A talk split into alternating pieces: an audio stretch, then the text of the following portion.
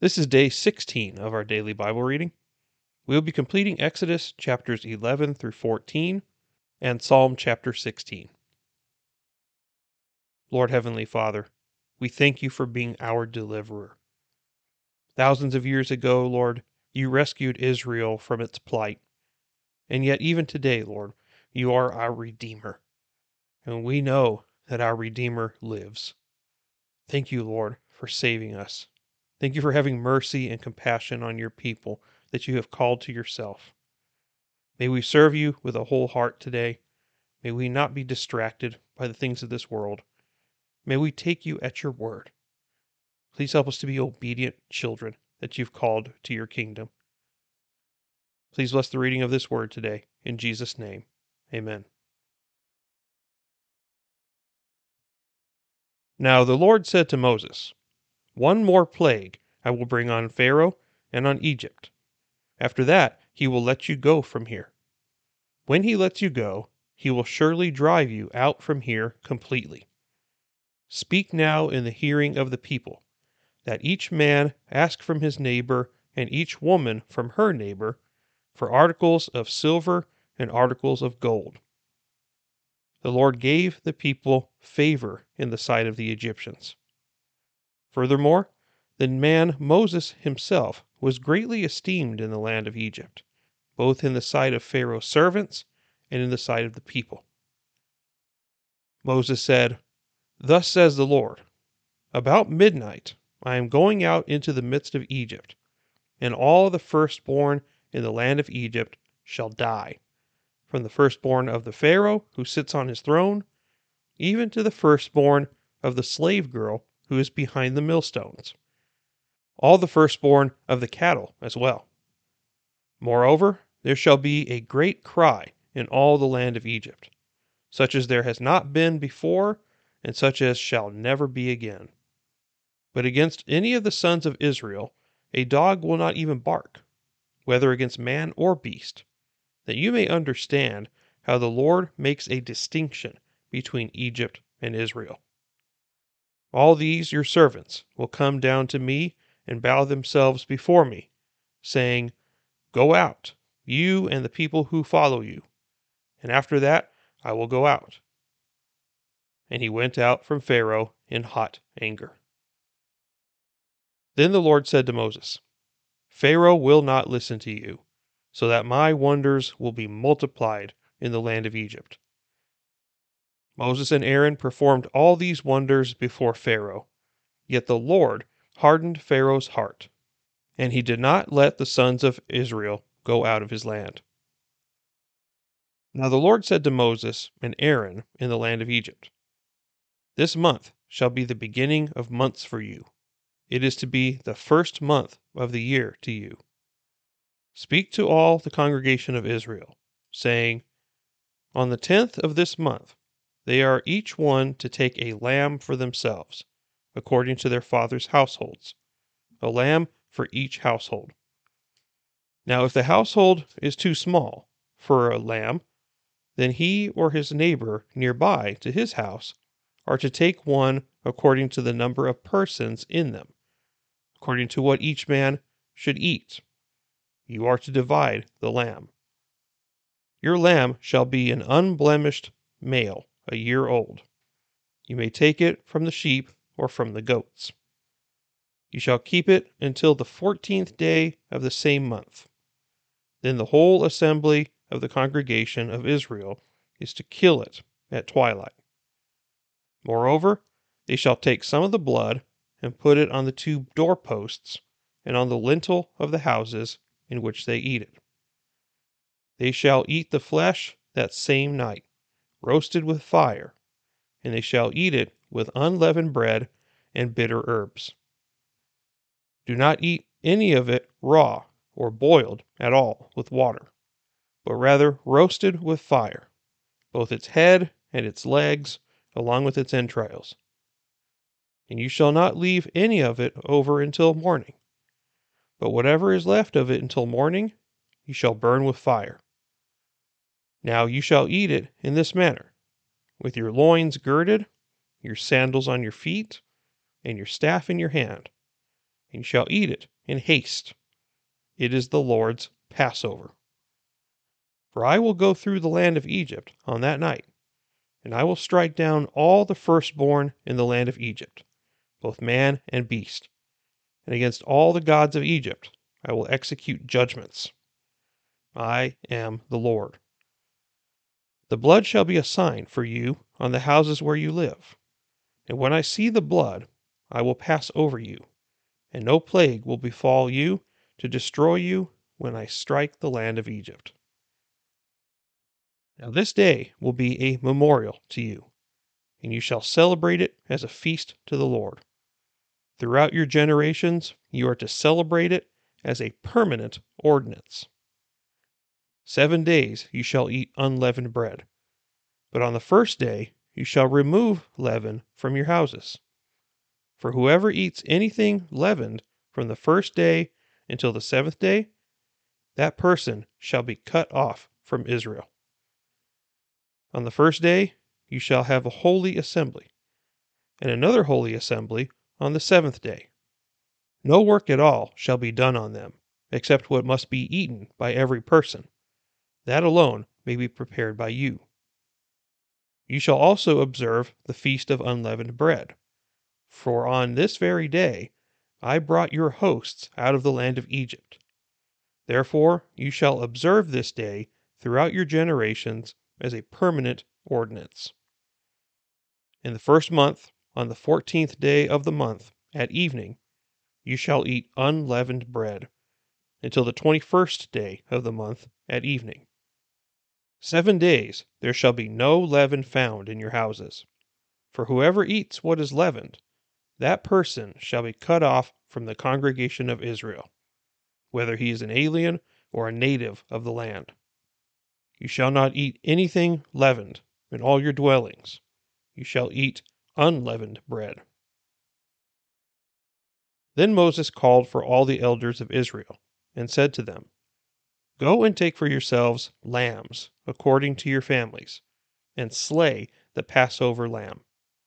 You shall take a bunch of hyssop and dip it in the blood which is in the basin, and apply some of the blood that is in the basin to the lintel and the two doorposts. And none of you shall go outside the door of his house until morning. For the Lord will pass through to smite the Egyptians and when he sees the blood on the lintel and on the two doorposts, the Lord will pass over the door and will not allow the destroyer to come into your houses to smite you. And you shall observe this event as an ordinance for you and your children forever. When you enter the land which the Lord will give you, as he has promised, you shall observe this rite. And when your children say to you, what does this rite mean to you? You shall say, It is a Passover sacrifice to the Lord, who passed over the houses of the sons of Israel in Egypt when he smote the Egyptians, but spared our homes. And the people bowed low and worshipped. Then the sons of Israel went and did so, just as the Lord had commanded Moses and Aaron, so they did. Now it came about at midnight that the Lord struck all the firstborn in the land of Egypt, from the firstborn of Pharaoh who sat on his throne to the firstborn of the captive who was in the dungeon, and all the firstborn of cattle. Pharaoh arose in the night, he and all his servants, and all the Egyptians, and there was a great cry in Egypt, for there was no home where there was not someone dead. Then he called for Moses and Aaron at night, and said, Rise up, get out from among my people, both you and the sons of Israel, and go, worship the Lord, as you have said. Take both your flocks and your herds, as you have said, and go, and bless me also. The Egyptians urged the people to send them out of the land in haste, for they said, we will all be dead. So the people took their dough before it was even leavened, with their kneading bowls bound up in the clothes on their shoulders. Now the sons of Israel had done according to the word of Moses, for they had requested from the Egyptians articles of silver and articles of gold and clothing. And the Lord had given the people favor in the sight of the Egyptians, so that they let them have their request. Thus they plundered the Egyptians. Now the sons of Israel journeyed from Ramses to Succoth, about six hundred thousand men on foot, aside from children. A mixed multitude also went up with them, along with flocks and herds, a very large number of livestock.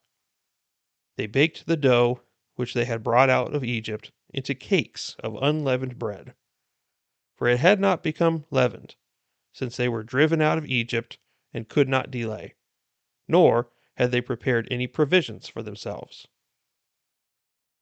Now the time that the sons of Israel lived in Egypt was four hundred and thirty years. And at the end of four hundred and thirty years, to the very day, all the hosts of the Lord went out from the land of Egypt. It is a night to be observed for the Lord for having brought them out from the land of Egypt. This night is for the Lord, to be observed by all the sons of Israel throughout their generations. The Lord said to Moses and Aaron, This is the ordinance of the Passover. No foreigner is to eat of it, but every man's slave purchased with money, after you have circumcised him, then he may eat of it. A sojourner or a hired servant shall not eat of it. It is to be eaten in a single house. You are not to bring forth any of the flesh outside of the house, nor are you to break any bone of it all the congregation of Israel are to celebrate this. But if a stranger sojourns with you and celebrates the Passover to the Lord, let all his males be circumcised, and then let him come near to celebrate it, and he shall be like a native of the land. But no uncircumcised person may eat of it. The same law shall apply to the native as to the stranger who sojourns among you. And all the sons of Israel did so. They did just as the Lord had commanded Moses and Aaron. And on that same day the Lord brought the sons of Israel out of the land of Egypt by their hosts. Then the Lord said to Moses, saying, Sanctify to me every firstborn, the first offspring of every womb among the sons of Israel, both of man and beast. It belongs to me. Moses said to the people, Remember this day in which you went out from Egypt, from the house of slavery. For by a powerful hand the Lord brought you out from this place, and nothing leavened shall be eaten. On this day, in the month of Abib, you are about to go forth. It shall be when the Lord brings you to the land of the Canaanite, the Hittite, the Amorite, the Hivite, and the Jebusite, which he swore to your fathers to give you, a land flowing with milk and honey, that you shall observe this rite in this month. For seven days you shall eat unleavened bread, and on the seventh day there shall be a feast to the Lord. Unleavened bread shall be eaten throughout the seven days, and nothing leavened shall be seen among you, nor shall any leaven be seen among you in all your borders. You shall tell your son on that day, saying, It is because of what the Lord did for me when I came out of Egypt. And it shall serve as a sign to you on your hand and as a reminder on your forehead, that the law of the Lord may be in your mouth. For with a powerful hand the Lord brought you out of Egypt. Therefore you shall keep this ordinance at its appointed time from year to year. Now, when the Lord brings you to the land of the Canaanite, as he swore to you and to your fathers, and gives it to you, you shall devote to the Lord the first offspring of every womb, and the first offspring of every beast that you own. The males belong to the Lord. But every first offspring of a donkey you shall redeem with a lamb. But if you do not redeem it, then you shall break its neck and every firstborn of man among your sons you shall redeem. And it shall be, when your son asks you in time to come, saying, What is this? that you shall say to them, With a powerful hand the Lord brought us out of Egypt, from the house of slavery. It came about when Pharaoh was stubborn about letting us go, that the Lord killed every firstborn in the land of Egypt, both the firstborn of man and the firstborn of beast. Therefore I sacrifice to the Lord the males, the first offspring of every womb, but every firstborn of my sons I redeem. So it shall serve as a sign on your hand and as phylacteries on your forehead. For with a powerful hand the Lord brought us out of Egypt. Now, when Pharaoh had let the people go, God did not lead them by the way of the land of the Philistines, even though it was near. For God said, The people might change their minds when they see war and return to Egypt. Hence God led the people around by the way of the wilderness to the Red Sea, and the sons of Israel went up in martial array from the land of Egypt. Moses took the bones of Joseph with him, for he had made the sons of Israel solemnly swear, saying, God will surely take care of you, and you shall carry my bones from here with you. Then they set out from Succoth and camped in Etham on the edge of the wilderness. The Lord was going before them in a pillar of cloud by day to lead them on the way, and in a pillar of fire by night to give them light, that they might travel by day and by night. He did not take away the pillar of cloud by day, nor the pillar of fire by night from before the people. Now the Lord said to Moses, saying, Tell the sons of Israel to turn back and camp before Pi Hahiroth, between Migdol and the sea. And you shall camp in front of Baal Zephon, opposite it, by the sea. For Pharaoh will say of the sons of Israel, They are wandering aimlessly in the land. The wilderness has shut them in. Thus I will harden Pharaoh's heart, and he will chase after them. And I will be honored through Pharaoh and all his army, and the Egyptians will know that I am the Lord. And they did so. When the king of Egypt was told that the people had fled, Pharaoh and his servants had a change of heart toward the people. And they said, What is this we have done, that we have let Israel go from serving us? So he made his chariot ready and took his people with him. And he took six hundred select chariots, and all the other chariots of Egypt with officers over all of them. The Lord hardened the heart of Pharaoh, king of Egypt, and he chased after the sons of Israel as the sons of Israel were going out boldly. Then the Egyptians chased after them with all the horses and chariots of Pharaoh, his horsemen and his army, and they overtook them camping by the sea, beside Pi Hahiroth, in front of Baal Zephon. As Pharaoh drew near, the sons of Israel looked, and behold, the Egyptians were marching after them, and they became very frightened. So the sons of Israel cried out to the Lord. Then they said to Moses, Is it because there were no graves in Egypt that you have taken us away to die in the wilderness? Why have you dealt with us in this way, bringing us out of Egypt? Is this not the word that we spoke to you in Egypt? saying, Leave us alone, that we may serve the Egyptians? For it would have been better for us to serve the Egyptians than to die in the wilderness. But Moses said to the people, Do not fear. Stand by and see the salvation of the Lord, which he will accomplish for you today. For the Egyptians whom you have seen today, you will never see them again forever. The Lord will fight for you while you remain silent. Then the Lord said to Moses, Why are you crying out to me? Tell the sons of Israel to go forward. As for you, lift up your staff, and stretch out your hand over the sea, and divide it.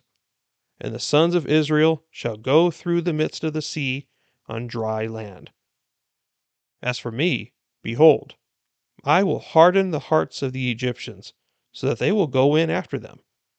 And I will be honored through Pharaoh and all his army, through his chariots and his horsemen.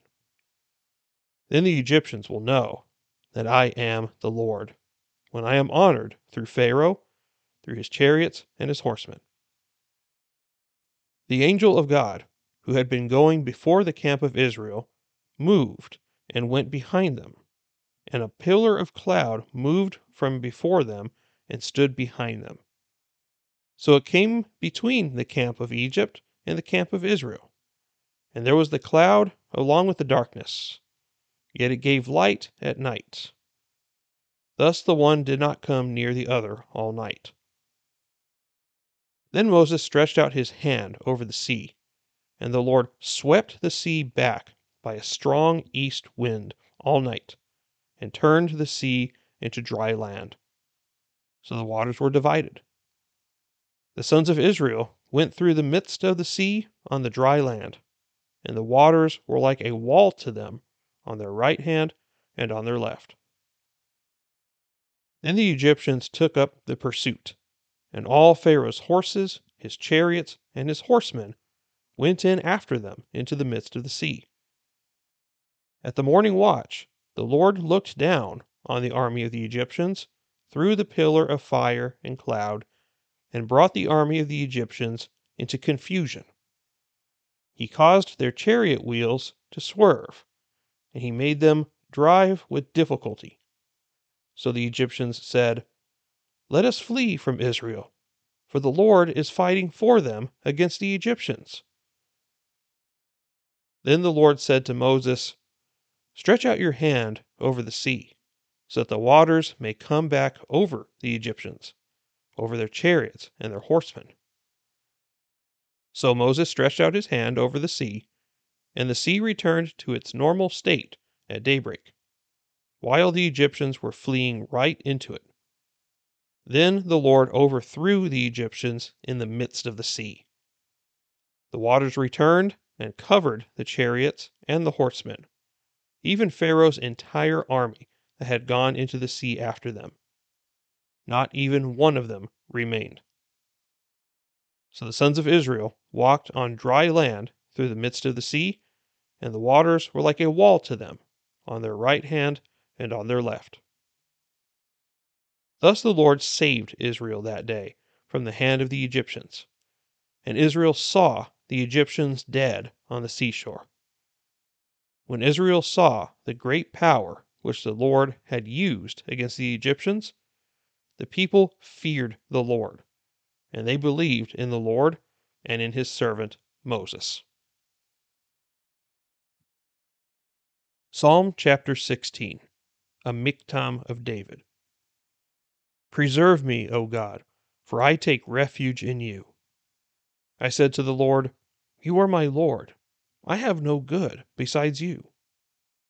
As for the saints who are in the earth, they are the majestic ones in whom is all my delight. The sorrow of those who bartered for another God will be multiplied. I shall not pour out their drink offerings of blood, nor will I take their names upon my lips. The Lord is the portion of my inheritance and my cup. You support my lot. The lines have fallen to me in pleasant places. Indeed, my heritage is beautiful to me. I will bless the Lord who has counseled me. Indeed, my mind instructs me in the night. I have set the Lord continually before me, because he is at my right hand. I will not be shaken. Therefore my heart is glad, and my glory rejoices. My flesh also will dwell securely. For you will not abandon my soul to Sheol, nor will you allow your Holy One to undergo decay. You will make known to me the path of life. In your presence is fullness of joy. In your right hand there are pleasures forever. All right, let's go through a brief commentary on what we read today. Chapter 11 introduced the 10th and final plague that God was going to inflict on Egypt, and that was the plague of death, and specifically the death of the firstborn. And in the midst of what God is doing in pronouncing this plague, he is also instituting some standards and some ordinances for Israel at the same time. We see that in chapter 12, where, for one, he institutes the beginning of the Jewish calendar, in which the month of Abib is the beginning of the Jewish calendar, which, compared to our calendar, is between March and April. So in the Jewish calendar, somewhere between March and April is what we call the month of Abib, and that is considered like their January, so to speak. The way that they tracked their calendar was very different from the one that we have today, because ours, if I'm not mistaken, is of Roman origin. And so, very different timekeeping than what we see in Israel. But ultimately, it's the same concept where there's 12 months, there's so many days in the month. That much hasn't changed. It's just the difference of where dates fall on their calendar versus ours. So we see the institution of the calendar system for the Jewish people. But then he introduces their most important ordinance, which is the Passover. Now, if you have read ahead into the New Testament, you understand that the Passover is a foreshadowing, it is a sneak preview of what Jesus Christ is coming to do. There are a few important things that we have to understand about this Passover event. So, for one, it says that each household is supposed to take a lamb that is unblemished.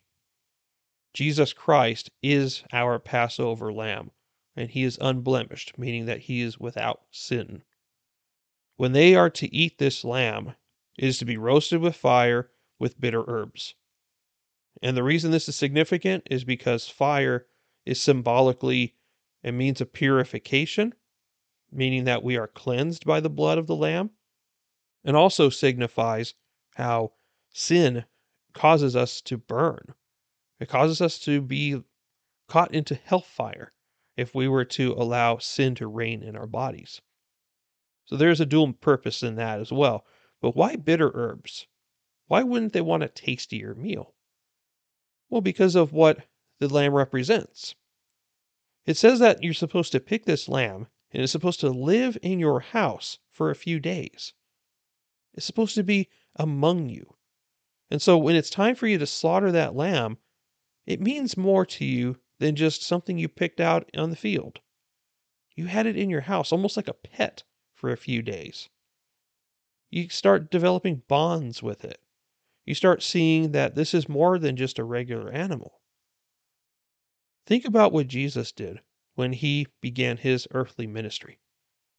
He didn't go straight to the cross once he announced that he was going to start his ministry at the age of 30. No, he took on disciples and he was with his people for three years before he went to the cross. That's the same illustration that we're seeing here. The Lamb was among his people for so many days. And so when Jesus died, it was a very bitter event. They thought that everything he had said didn't happen.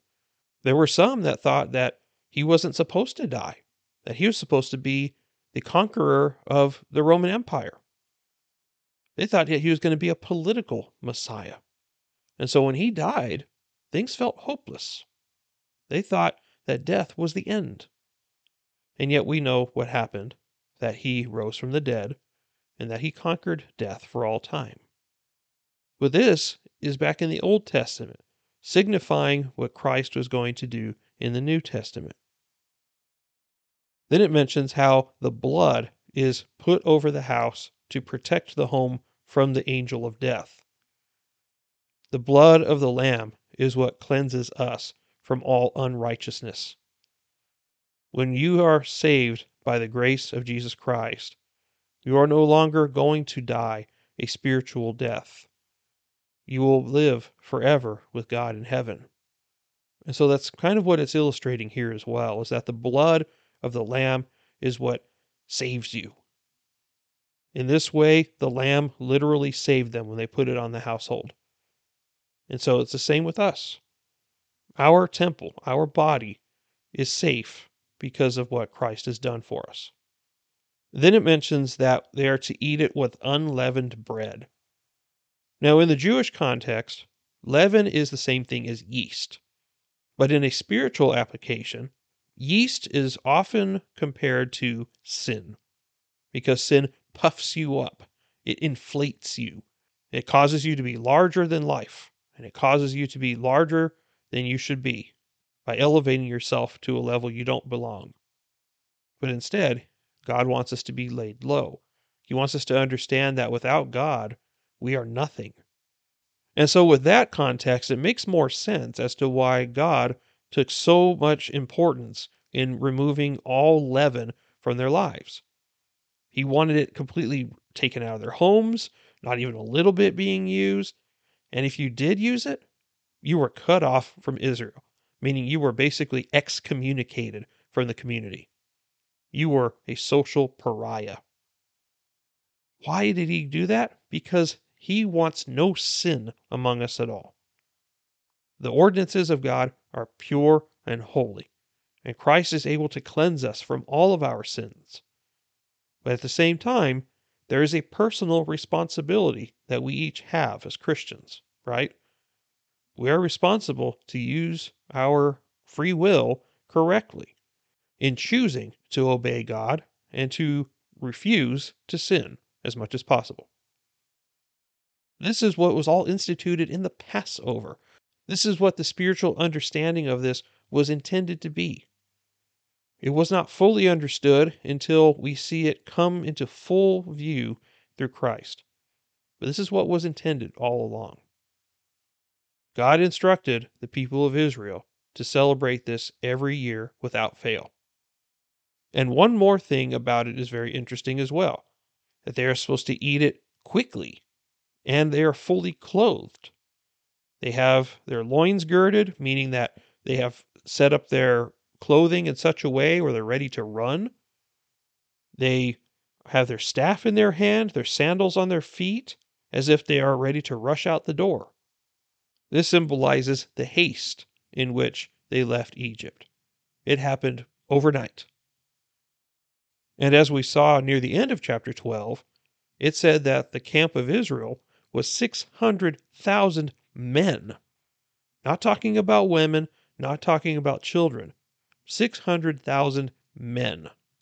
So that's why it's safe to say that the real camp of Israel in its entirety was probably between one and a half to two million people marching out of this country. That is amazing to think about. So, as the story goes, God inflicted the plague on Egypt. None of Israel was harmed because they were obedient to the commands of God on this, but all of Egypt suffered loss somewhere. Even the household of Pharaoh suffered loss. His firstborn son died, as Moses had said. And then Pharaoh finally had enough. He said, You know what? Just get out of here. If we keep you guys around, we're just all going to die. So go ahead and leave, and I never want to see you all again. Now, for the rest of chapter 12 and the beginning of chapter 13, God is explaining the ordinance of the Passover to them.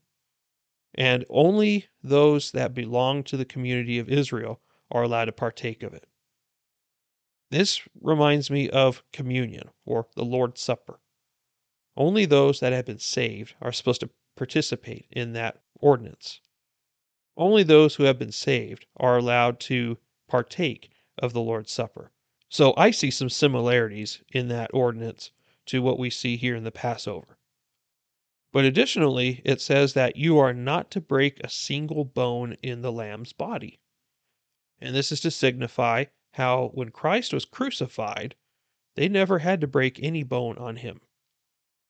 When a crucifixion gets to be too long, they come and they break the legs of the people hanging on the cross in order for them to die faster.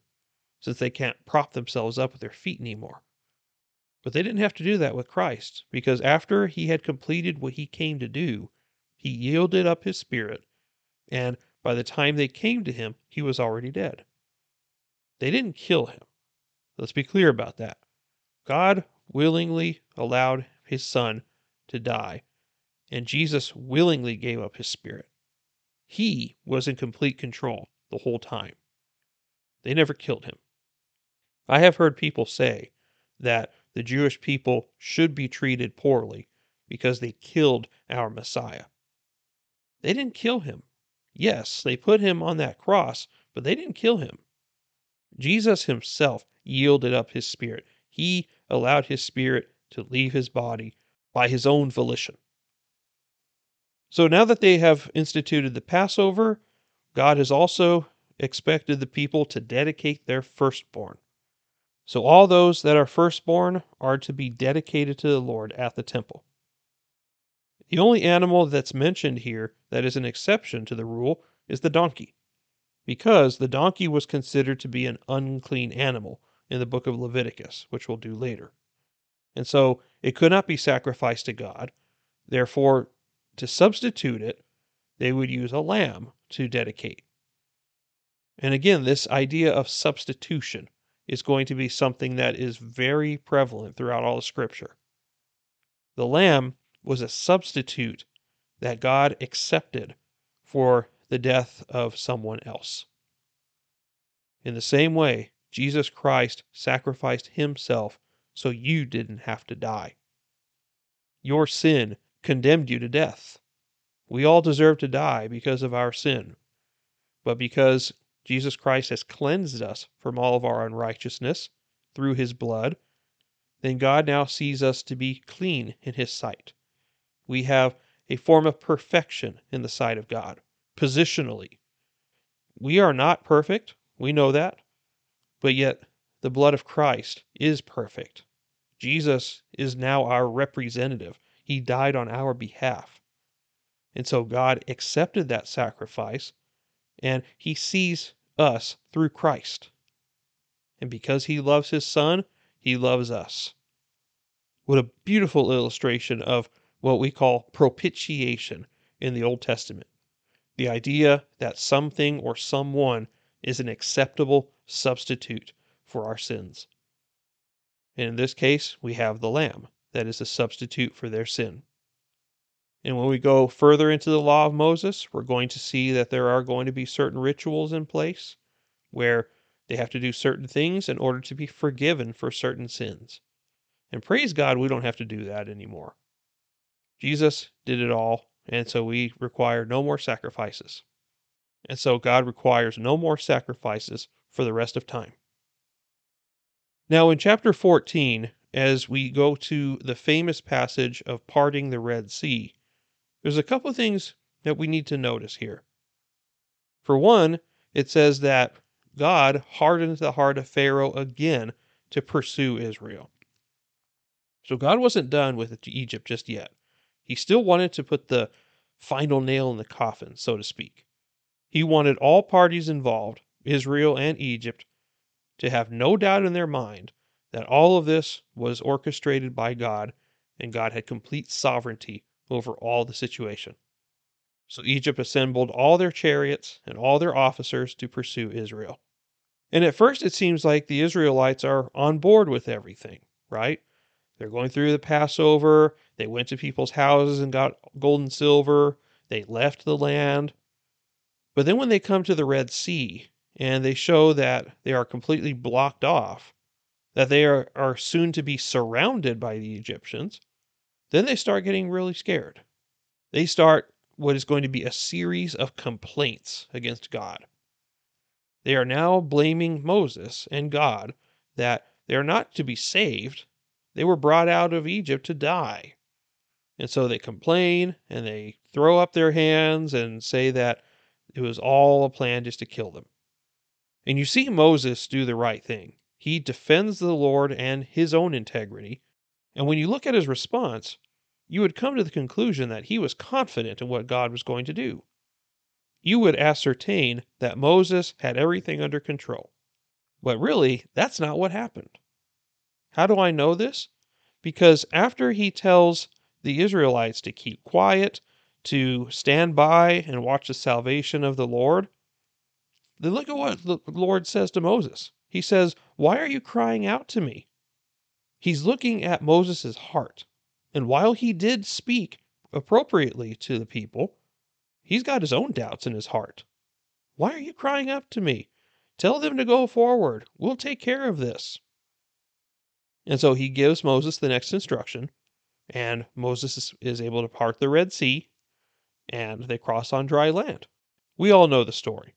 And while the movies are not exactly accurate to the biblical account, that illustration is pretty darn close. The Egyptians see it happen and they don't stop. They are so set in destroying Israel that they're willing to go into the middle of the sea where you look on both sides of you and there's a wall of water around you. They don't seem to care until they get into the middle of it. And that's when God confuses their wheels. They start losing control of things. They get confused. And then people are like, oh no, we're doomed. We need to get out of here. But nope, it was too late. The Lord told Moses to put the water down and they put the water down, it crashed upon the Egyptians, and they all died. And you want to know something amazing? Within the last 50 years, we have found the exact place where it happened. There is in the Red Sea, at a certain part that is geographically accurate to the Bible account, that there's a pile of chariots at the bottom of the Red Sea, including one chariot that clearly has the markings of Pharaoh on it. How amazing is that? It is all true. This is not just a fanciful book of fiction. This is reality. This is history. God is real. What he is doing here is real. These miracles really happened, even though you can't explain them. That is why they're called miracles, because they are of a supernatural nature, things that don't normally occur in everyday life. God is who he has claimed he is. And even the people of Israel saw it and believed and feared the Lord, even if it was just for a short time.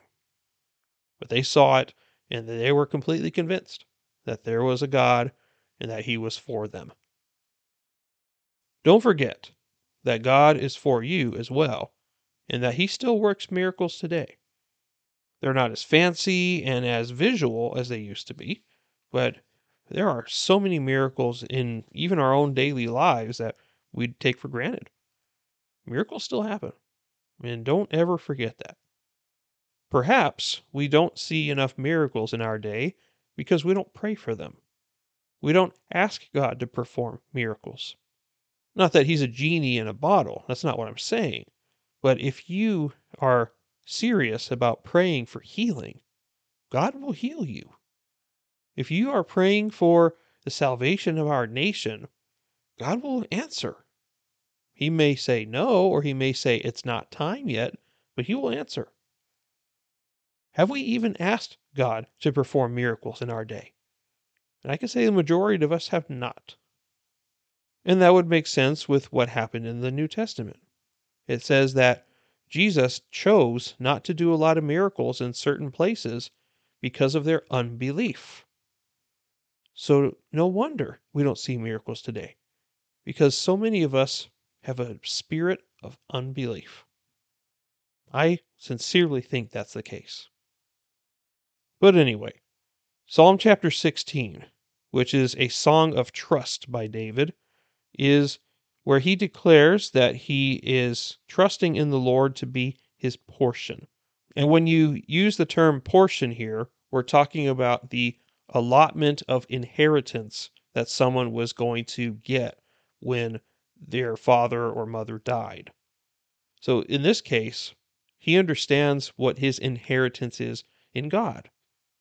He knows that God is going to preserve him. You see that through the way it's written here it says that God is going to support him, that his heritage is beautiful to him. The Lord is going to counsel and bless him. But the reason why God is going to bless him is because he has made his mind up to do something. He says here in verse 8 that he has set the Lord continually before him. Because he is at my right hand, I will not be shaken. He chose to include God in every aspect of his life. Many of us today are going to go through this Bible reading that we're doing right now and then not do anything with God the rest of the day. We're going to leave him here in our chairs or in our homes. But I hope we can understand that is not what God intends for us. He wants us to take him with us everywhere we go to include him in all of our activities, to openly share who he is and express joy in our lives to the lost world. That's what he intends for us. And it's no wonder that it's called a covenant. It is a contract, an agreement between two parties. He wants you to be his friend as well. He wants to have intimacy with you like close friends do. He wants to be with you. He wants you to be with him. And together, he makes you a better person. With him at your side, at your right hand, like it says here, in the hand of your strength, you can be more and more like Jesus Christ. That's what it means to have communion with God. That's what it means to seek him. David understood that. So he rejoices in how he made that decision, and God is blessing him through it. He has confidence in what God is able to do. And it says specifically in verse 10 that he will not allow my soul to go to Sheol, which is the grave. He understands that God is going to preserve his soul forever. And then it also says that he will not allow his Holy One to undergo decay. He's talking about Jesus Christ here. This is a prophecy that God the Father is not going to allow God the Son to stay dead, that he will rise again on the third day. So David understood the heart of God and what he had promised that he was going to do, and he knew he would see it through to the end. And indeed he did. And God is still doing that today. He still preserves people's lives he still brings joy inexpressible. And we can rest assured that everything God says is true. He is worthy of being trusted. Our verse to memorize today is going to be Psalm chapter 16, verse 8. I have set the Lord continually before me. Because he is at my right hand, I will not be shaken. And with that, that's all I have for today. Thank you for listening. I'm Ryan, and we'll see you next time. Take care, and God bless you.